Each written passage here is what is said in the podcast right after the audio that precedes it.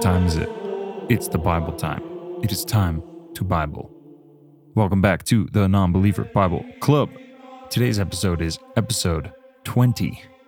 I've done this 10 times, twice, and many, many, many more times before we're done.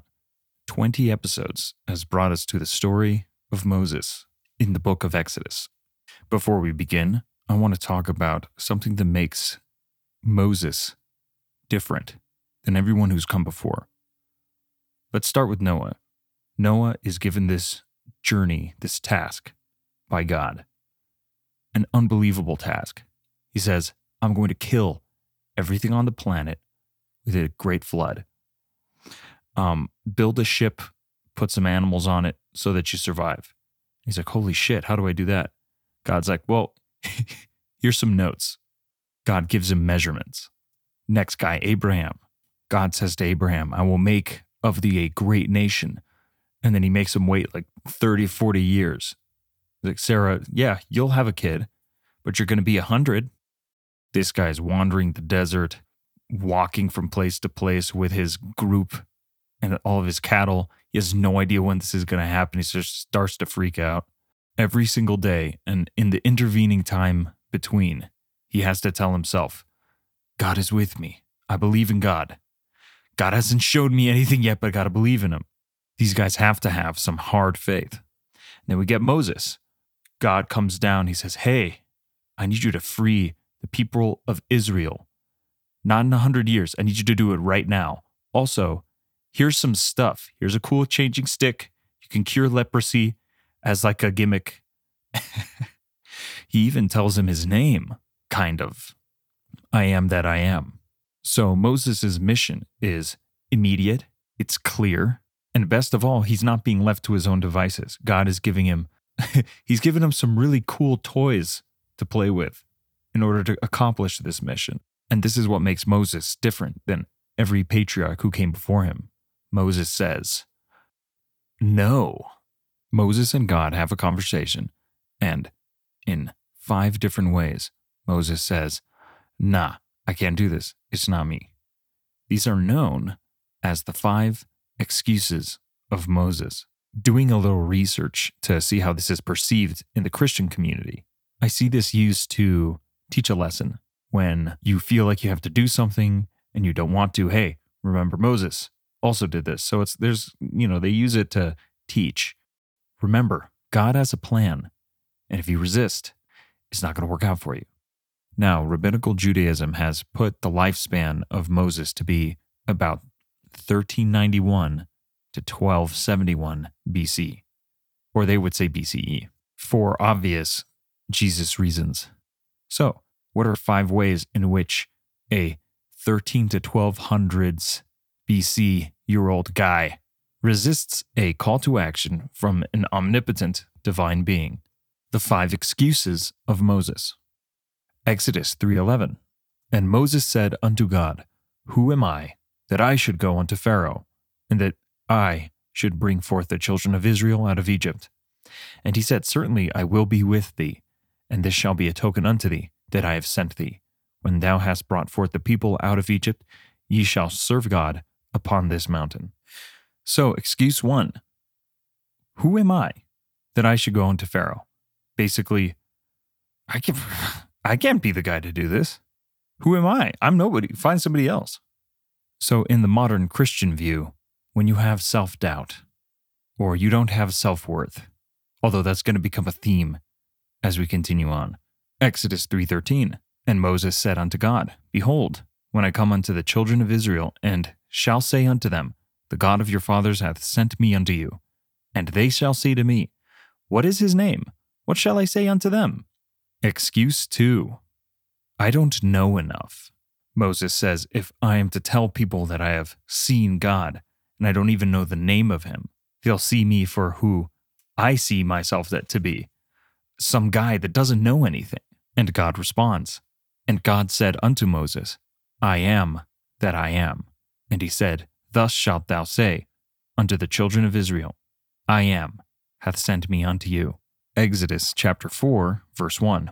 And Moses answered and said, But behold, but, but wait, there's more. they will not believe me, nor hearken unto my voice, for they will say, The Lord hath not appeared unto thee. Excuse 3. People won't believe me. Well, not with that attitude. It's at this point I realize now that God actually starts to give him shit. The squeaky wheel gets the grease, I suppose. Or I should say, the unsure wheel gets the coaxing and magical gifts. That's the thing people say. And the Lord said unto him, What is that in thine hand? And he said, A rod. Casts it down, turns into a snake. That's cool. Verse 6 And the Lord said furthermore unto him, Put now thine hand into thy bosom. He puts it in, he takes it out. He can cure leprosy. And, verse 9, and it shall come to pass, if they will not believe also these two signs, he gave him two signs, neither hearken unto thy voice, that thou shalt take of the water of the river and pour it upon the dry land, and the water which thou takest out of the river shall become blood upon the dry land. God is hooking it up with some serious miracles that Charlton Heston will recreate in a fantastic movie. But we're still only 3 excuses in. Exodus 4:10 And Moses said unto the Lord, O my Lord, I am not eloquent, neither heretofore, nor since thou hast spoken unto thy servant. So not recently, not lately, and not before. But I am slow of speech and of a slow tongue. Excuse 4. I don't possess the necessary skills. In the original Hebrew, scholars take this to also be a confession of Moses being a stammerer, that he had a speech impediment. So he's saying, I can't even talk regularly to people that I know. Honestly, I get that. That's a that's the only excuse that I, I guess I support. Although he could also just be referring to the Hebrew language. You're talking about a guy who was raised as an Egyptian and then he hasn't even been in Egypt for a while. He's been speaking what to a bunch of people in a separate land, Hebrew esque. Who knows what language he's speaking? With his wife Zipporah, who's a Levite, yeah? It's sort of the classic comeback story like the movie where the guy's band broke up and he's like, Yeah, we need you guys to come back and rock like I remember you can. He's like, Nah, that was a previous life. Is this a real movie? It was either that or like Rambo or something. 11. And the Lord said unto him, Who hath made man's mouth, or who maketh the dumb, or deaf, or the seeing, or the blind? Have not I, the Lord? Yeah, I know who you are. I made you. I know who I'm asking. So, when all else fails, Moses throws in the best excuse of all. Verse 13 And he said, O my Lord, send, I pray thee, by the hand of him whom thou wilt send. In other words, send the other guy that you are going to send. Send whoever it is that you will send, not me. In other words, I'm not going to fucking do it. Moses has put up a good fight, but at this point, the conversation is over. And the anger of the Lord was kindled against Moses, and he said, Is not Aaron the Levite thy brother?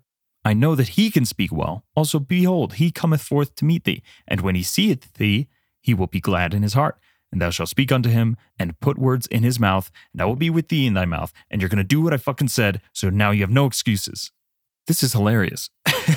when you uh, take it in this context and you really pay attention to the back and forth that has to happen before Moses finally says, okay, I'll do it. There isn't anything like this in the Bible so far. It's this uh, remix quality that I've come to really enjoy. We see the same sorts of things happen God reaching out to man, man responding, goes on a great quest. The same thing happens, but Moses is of a different breed, which was something I wasn't expecting. I didn't know anything about this. I just remember, of course, I keep saying Charlton Heston with his arms wide parting the Red Sea. So it looks like we still got a long way before we see that kind of Moses. But the fact that he starts out here is uh, interesting. This is a guy who needs to be coaxed into the hero role. So Moses accepts his mission. But then immediately after this, God tries to kill him, like actually kill him in an inn. I really appreciate the Harold Bloom idea that whoever wrote the Bible is just laughing to themselves as they're doing it. The author of this part of Exodus and of the major parts of Genesis, whom he calls the Yahwist or J writer, and then also infers is a woman, he labels as a great ironist, using Moses to communicate the idea that God cannot be understood. He can strike back against thee at any time, for any reason, and we are hopelessly, even humorously, unprepared to deal with an entity like this. The greatest Christian apologist line of all time God works in mysterious ways. So, if God calls upon you, you listen to him, don't argue, and hope that he's in a good mood that day. All of that aside, I think it's worth noting that all the excuses that Moses gives of the five seem to be rooted in a self deficiency or a self perceived deficiency. He is not self confident, or he expects better of himself to be worthy of such a calling. So, the lesson? Worry less about understanding God. Understand yourself. That should set you on the right path. Now, you have no excuses not to join with me as shit starts to get real in Egypt. Oh, we're starting good this time, folks. The plague of water turned to blood. And the Lord said unto Moses, Pharaoh's heart is hardened. He refuseth to let the people go. He refuseth. Get thee unto Pharaoh in the morning. Lo, he goeth out unto the water, and thou shalt stand by the river's brink against he come. And the rod which was turned to a serpent shalt thou take in thine hand. And thou shalt say unto him, The Lord God of the Hebrews hath sent me unto thee, saying, Let my people go, that they may serve me in the wilderness.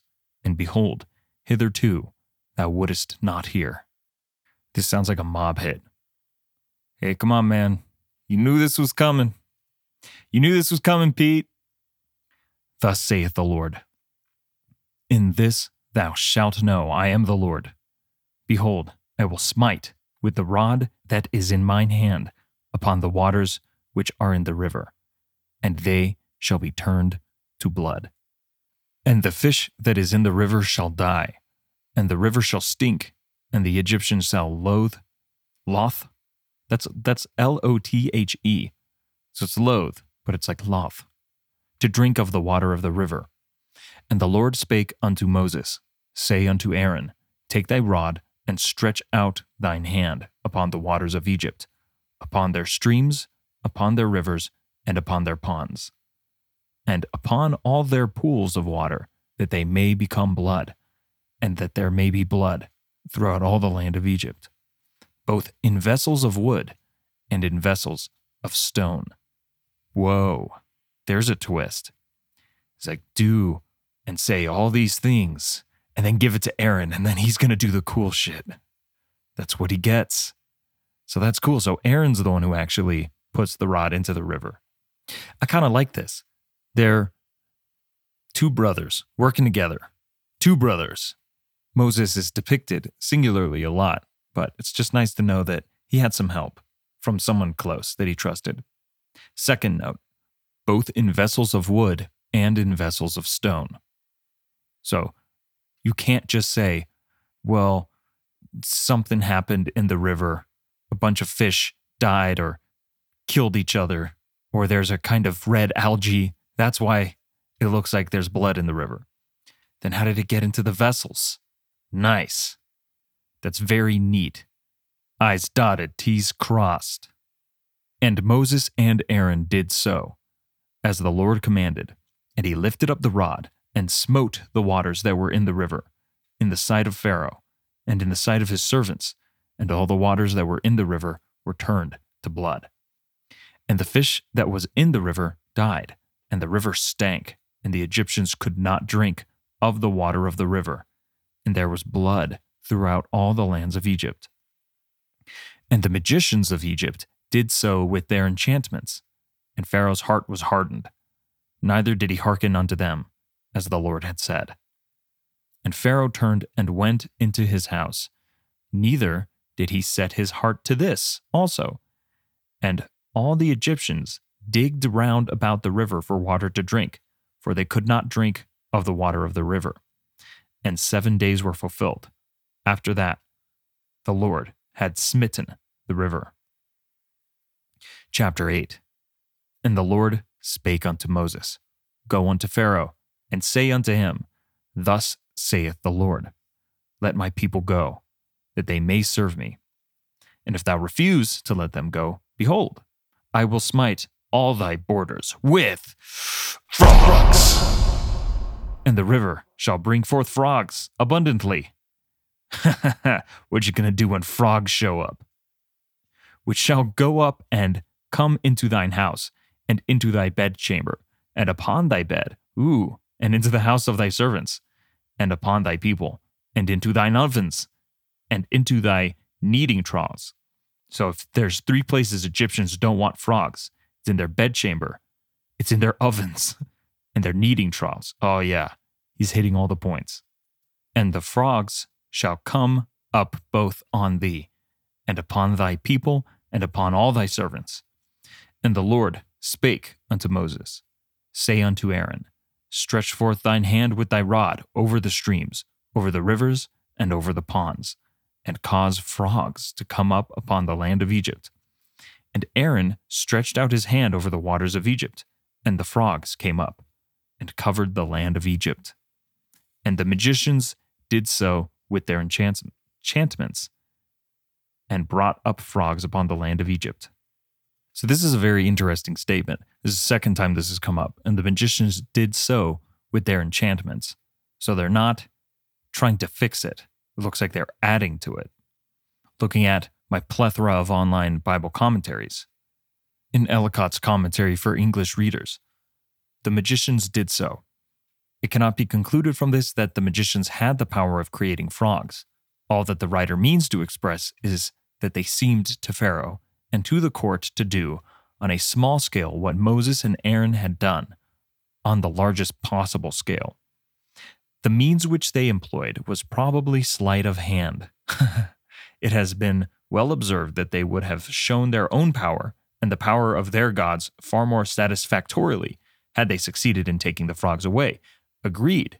In the Cambridge Bible for schools and colleges, the magicians do the same with their arts. Okay, so what this is looking like is instead of taking the frogs away, which would be a real show of power, they're showing, oh, we can create frogs too, so to speak.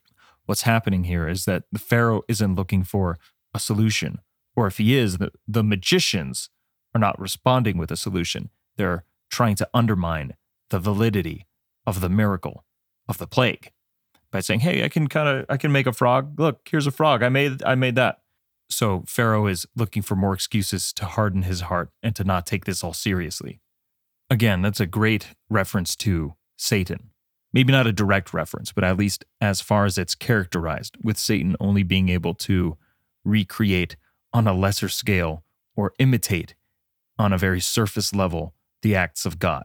So I guess this could be seen to be somewhat of a satanic act on the part of the magicians. Page turn. Then Pharaoh called for Moses and Aaron and said, Entreat the Lord that he may take away the frogs from me and from my people. and I will let the people go, that they may do sacrifice unto the Lord. Wow, the frogs did it, huh? And Moses said unto Pharaoh, Okay, so what this also means is that he didn't buy the magician's shit. And Moses said unto Pharaoh, Glory over me.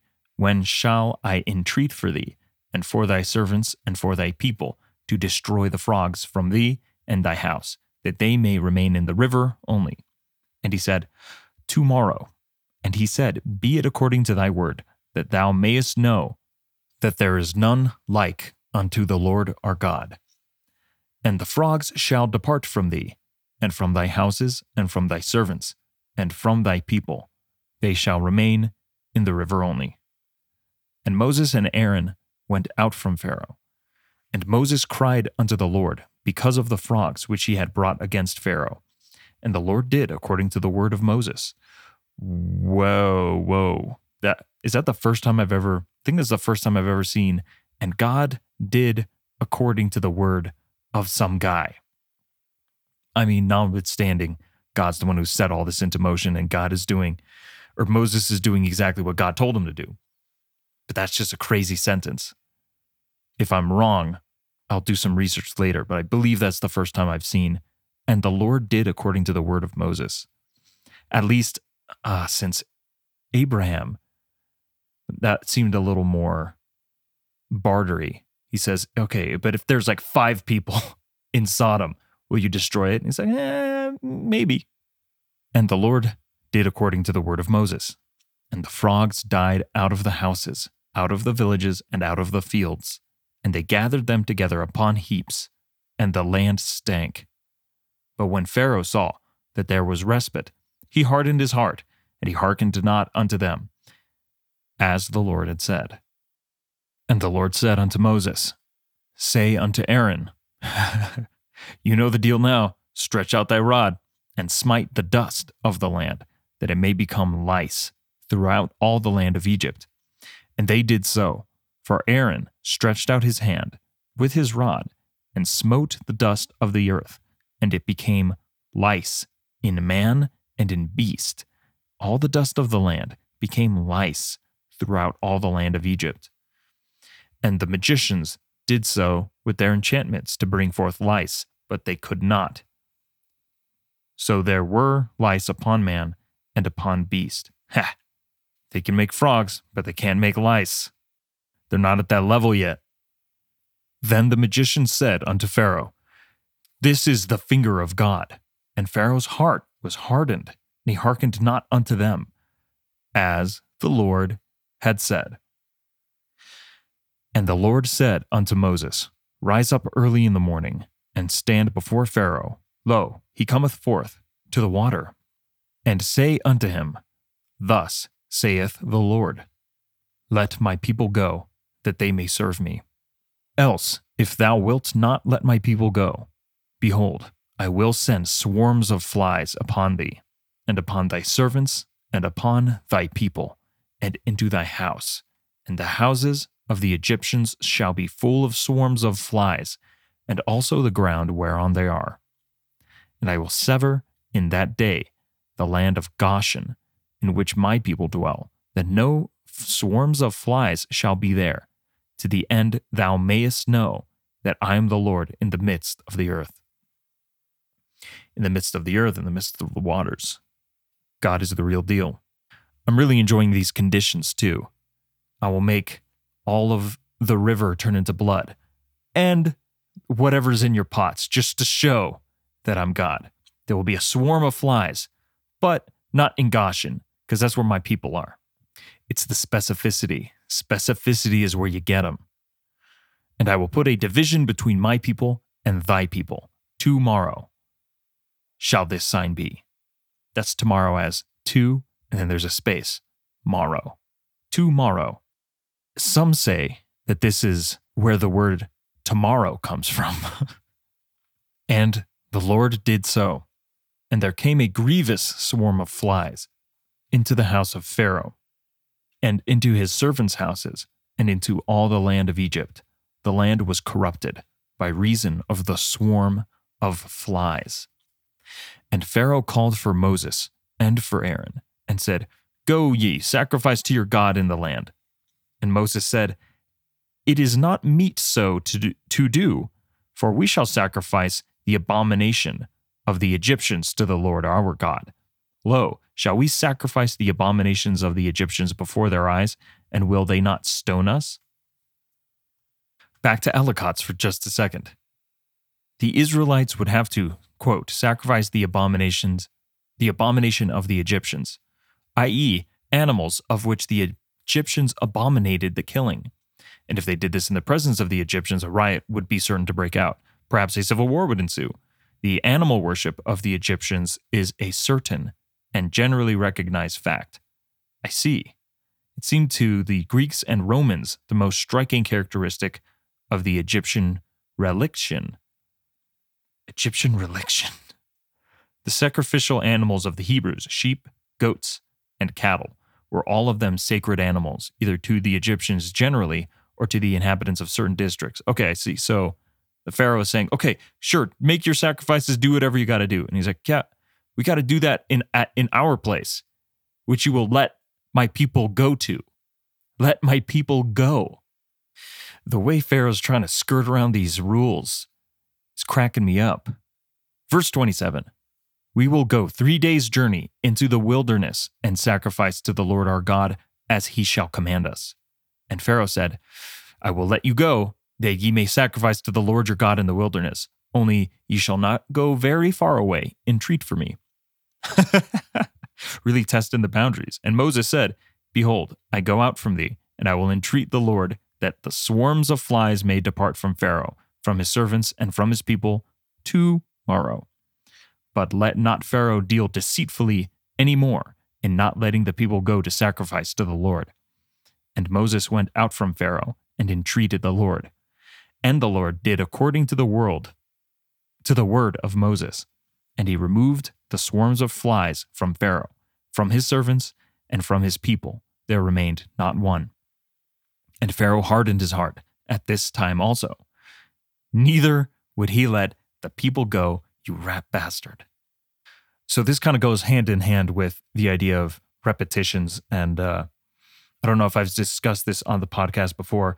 I probably have, but there is an idea that, let's say, for the more mythological characters like Abraham, for instance, some say we can't necessarily prove. Well, there's some people who are like, we can definitely prove everything in the Bible um, through faith. And there's other people who say Abraham wasn't one guy, it was probably like a tribe of people and like the tribe of Abraham. So it's like there's an idea that everything that we get the singular of is a metaphorical whole. And I kind of like that. And um, it's because I only see that through repetition do you ever get anything done.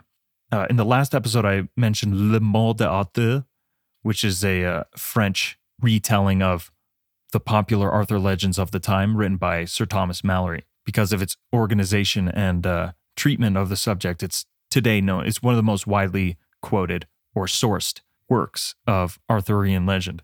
But anyway, in Le Morte d'Arthur, we know the story of the young Arthur having to pull the sword out of the stone that shows that he is destined to become the king of the Britons. But what you might not know is that the lords initially refused him and refused this his destiny to become the king. They're like, "Uh no, I didn't see it." So he has to put the sword in the stone and then re-pull it out. And he does this about 6 times in front of 6 different crowds in order to prove without a doubt that he is the one. So I'm reminded of that Pharaoh refuses many times, and he has to be proven wrong over and over and over again before we're going to get any result, certainly. And then there's, of course, the metaphorical, quasi mystical meaning. Um, whenever you see anything throughout human history, we have a tendency to reduce things to the singular so that we can understand it. So within the one, don't be surprised that there may be many. I just think that's hilarious. The image of hey, put it back in. It's to wait, put it, pull it out. And this was like over like weeks or something. It was a long time. Anyway, chapter nine. Then the Lord said unto Moses, Go in unto Pharaoh and tell him, Thus saith the Lord God of the Hebrews, Let my people go, that they may serve me. For if thou refuse to let them go, and wilt hold them still, behold, the hand of the Lord is upon thy cattle which is in the field, upon the horses, upon the asses, upon the camels, upon the oxen, and upon the sheep. There shall be a very grievous murrain. First of all, I like how the animals that are now being threatened with death are the ones that we now know the Egyptians worshipped. So if the Hebrews can't kill these animals in the sight of the Egyptians, God's like, yeah, I'll do it. Test me. Mm. I had to look this up. So the word moraine. Oh, Murrain.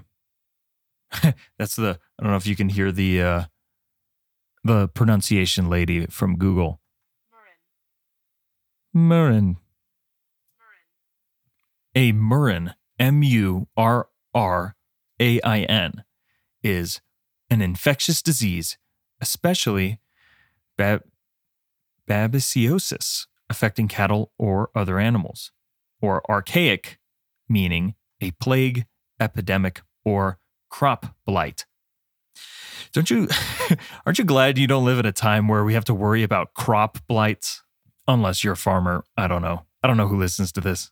Bottom line, a lot of animals are going to die. And the Lord shall sever between the cattle of Israel and the cattle of Egypt, and there shall nothing die of all that it that is the children's of Israel. And the Lord appor- It's always hard for me to say these kind of words out of order per the King James version. It's like advanced Yoda speak. And there shall nothing die of all, that is, the children's of Israel.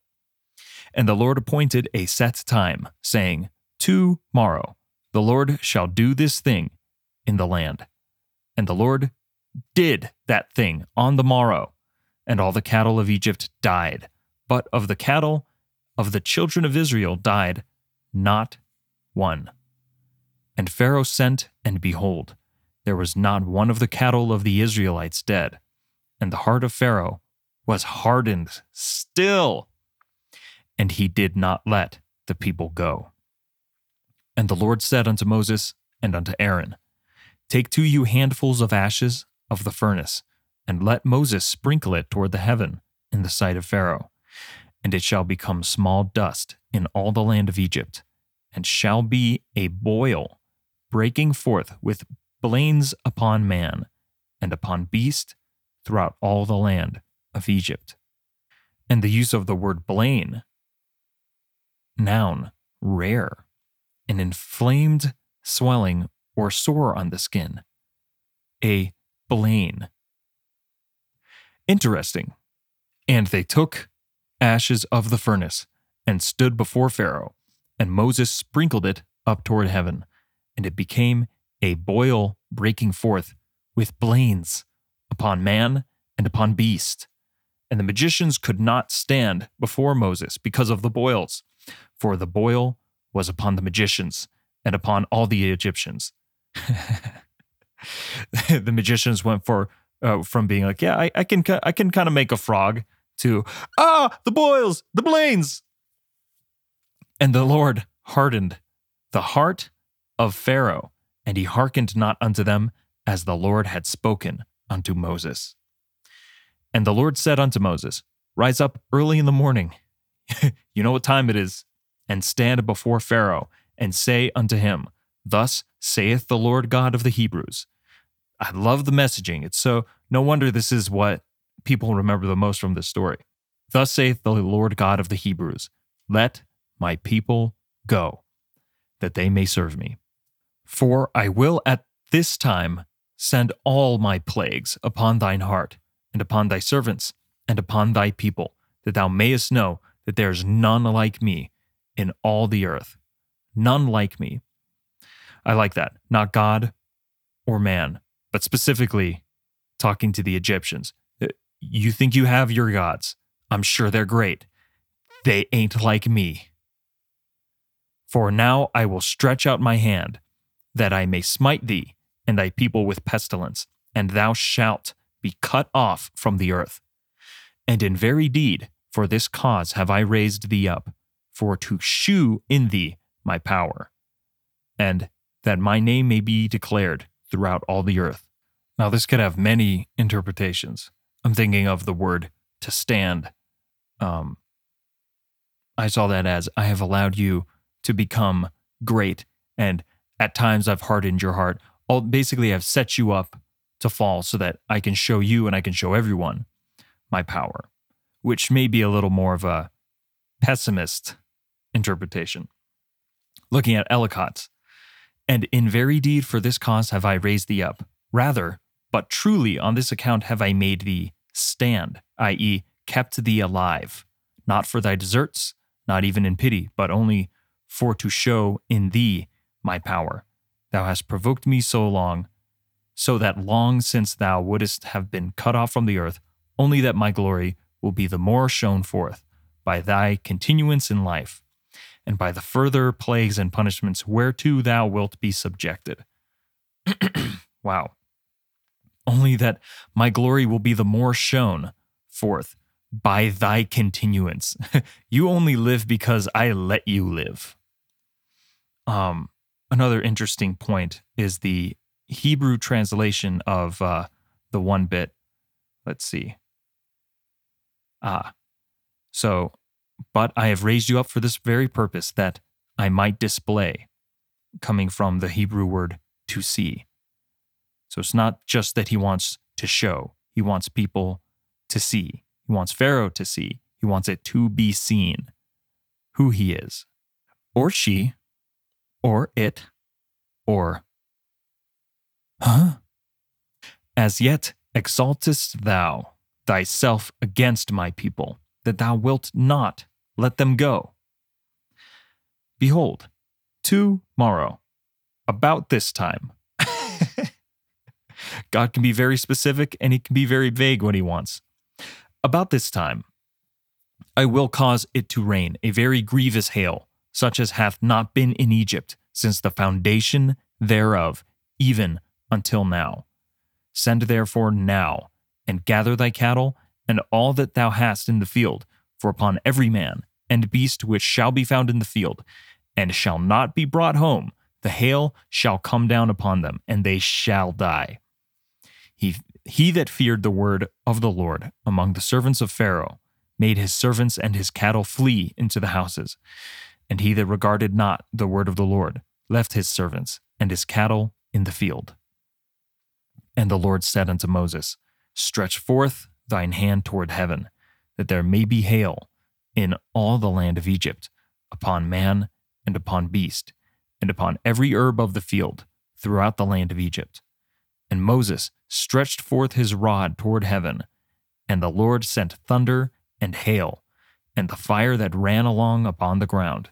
And the Lord rained hail upon the land of Egypt.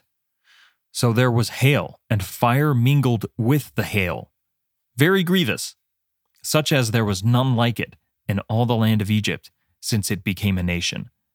And the hail smote throughout all the land of Egypt, all that was in the field, both man and beast. And the hail smote every herb of the field, and brake every tree of the field. Only in the land of Goshen, where the children of Israel were, was there no hail. If you remember, that's where Joseph sent his uh, family to live in Goshen, right? I believe so. So the Israelites are still there. And uh, while the fiery hail is hailing down Sodom and Gomorrah style on Egypt, people in Goshen are doing just fine. And Pharaoh sent and called for Moses and Aaron and said unto them, I have sinned this time. the Lord is righteous, and I and my people are wicked.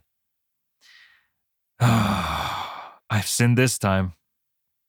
Entreat the Lord, for it is enough, that there be no more mighty thunderings and hail, and I will let you go and ye shall stay no longer.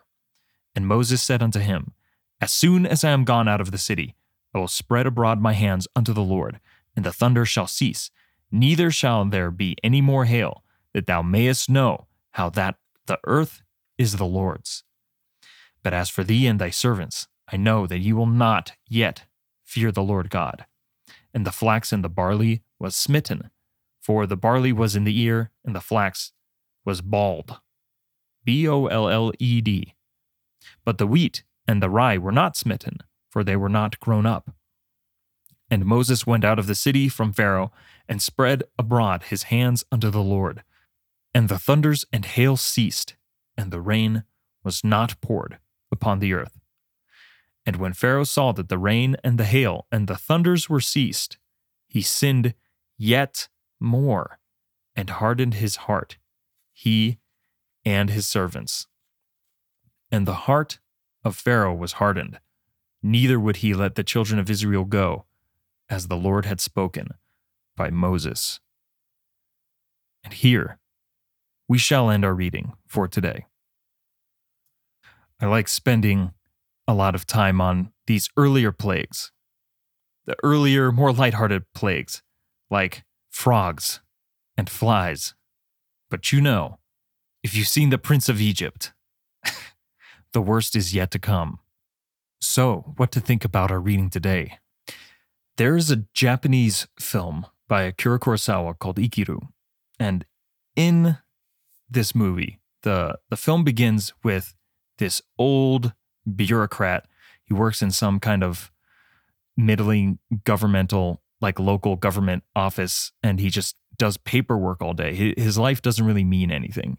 The papers stack up, and he does his work. But he is not alive. He's described as a being like a mummy because he's wrapped up in paper. Go figure. The movie opens, and then he receives the news from his doctor that he's dying of liver cancer. And this causes a change in him. Throughout the movie, we get to see the effect that this one man has on a bunch of people. There's a point in the movie where he's able to inspire most all of his coworkers and they're able to embrace life. They're able to see what you can do when you start working for other people instead of just yourself. And one of them says this line that I will never forget. He says, as they look at each other and they're crying and they're emotional, and he says, Never forget this feeling. And then the very next fucking day, they just go back to work. They do the same thing that they've always been doing. That's Pharaoh. Oh, I understand. Finally, after all this time, I understand what I've done wrong. I'm truly evil. Now, at the very end, I will change. and then his heart hardens again. He's like, mm, ah, you, you know what? You know what? Maybe I had a little bit too much wine last night. And that seems to be the lesson, at least for humanity, that I've seen in the Bible. It's one of our greatest failings.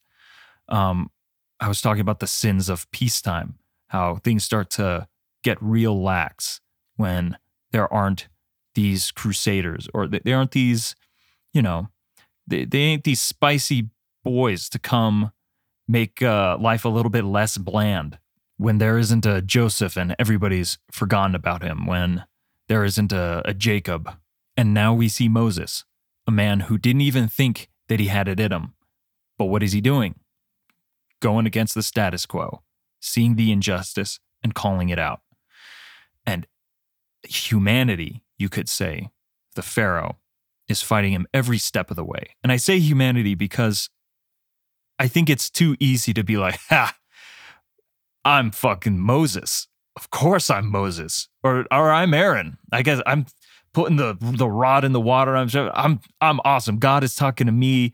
That is that's who I am. So when people see that's why I hate modern Hollywood movies because they just pander to the audience way too much. People want to act like they're Peter Parker from Spider-Man 2. But we're not we're not Spider-Man I was gonna say we're not even the Green Goblin. People are like when in Spider-Man 2, when when Peter he like drops some books or something, and then like two to three people hit him in the head with their backpacks as they walk by. Like that's what people are. The important thing to learn about this is well, I mean, there's a lot of things to learn, and you don't have to just choose one thing. But I feel like the spiciest lesson is the best. You can feel like you're hot shit but when it comes down to it, the natural state of people seems to be to, ow, cry out in pain, I'm sorry, threaten change, and then forget. Do the same thing that they've been doing. If there's anything that I like about this story, is that it shows not that the consequences get worse and worse, but that the ability for humans to tolerate worse and worse conditions with increasing amounts of denial per amount of realization that you suck really knows no bounds. So, next week, we're going to see the result of all of this denial from Pharaoh. But when we see what happens next, most of you already know. If you can, celebrate in the triumph of good, but also recognize that there's a shitty little procrastinator in us all.